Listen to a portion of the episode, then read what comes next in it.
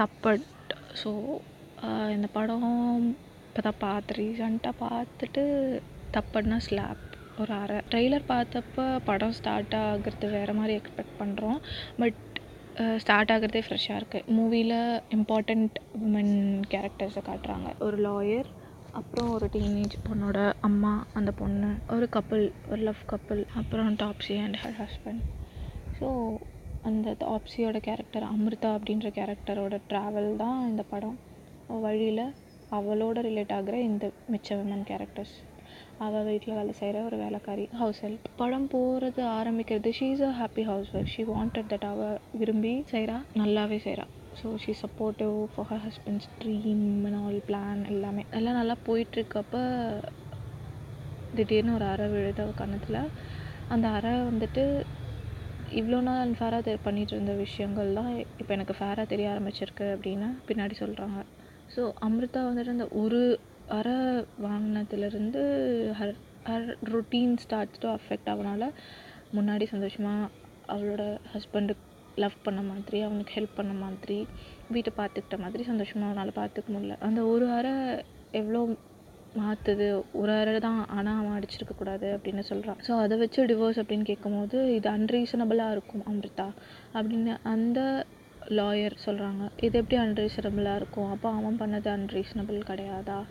அப்படின்னு she she fights for her own cause and she stand by her decision இந்த இதுக்கு இடையில மற்ற பெண்களோட கேரக்டர்ஸ் அந்த அமிர்தா அப்படிங்கிற அவங்களோட அம்மா அண்ட் அப்பா எப்படி அவங்களோட லைஃப் எப்படி இருக்குது அவங்களோட marriage life their happy couple ஆனால் அந்த அந்த அமிர்தாவோட அம்மா அவங்களோட ஃபேமிலிக்காக எப்படி ட்ரீம்ஸை விட்டுட்டு ஃபேமிலி தான் முக்கியம் அப்படின்னு பொறுத்து போனாங்க எவ்வளோ சாக்ரிஃபைஸ் பண்ணாங்க அப்படின்றத ஒரு கட்டத்தில் அவங்க ஹஸ்பண்ட் கிட்ட சொல்லுவாங்க.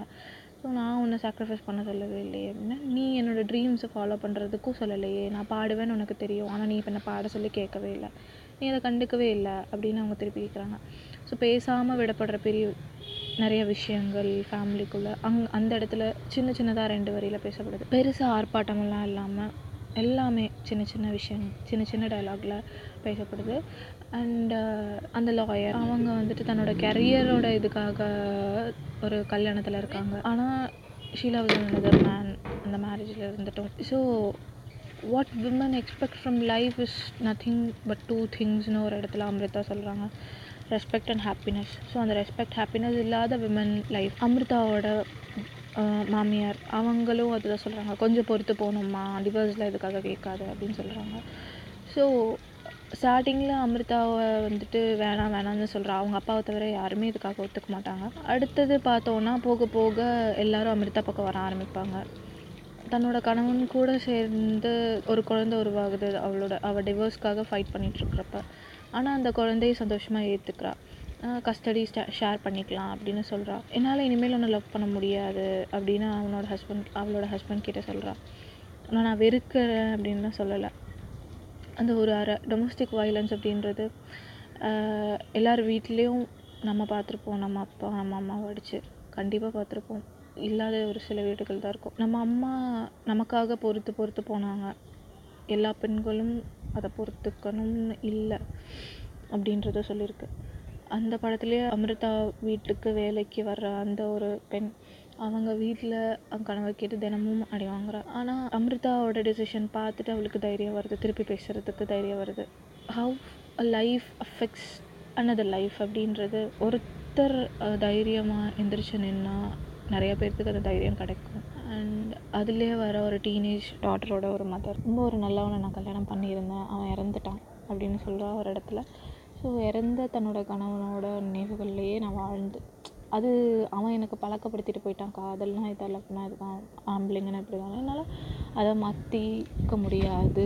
வேறு யாரும் அதை தர முடியாது எனக்கு அப்படின்ற மாதிரியான ஒரு மென்டாலிட்டியே அவங்களுக்கு பட் பதிமூணு வயசான தன்னோட பெண் தன்னோட மகள் ஒரு ஒரு பையனை பிடிச்சிருக்கு. அவன் கூட டைம் ஸ்பெண்ட் பண்ணுறா தன் கூட படிக்கிற பையன் அப்படின்றப்போ அந்த அம்மா அதை வந்துட்டு எந்த விதத்துலேயும் அசிங்கப்படுத்தலை அவமானப்படுத்தலை.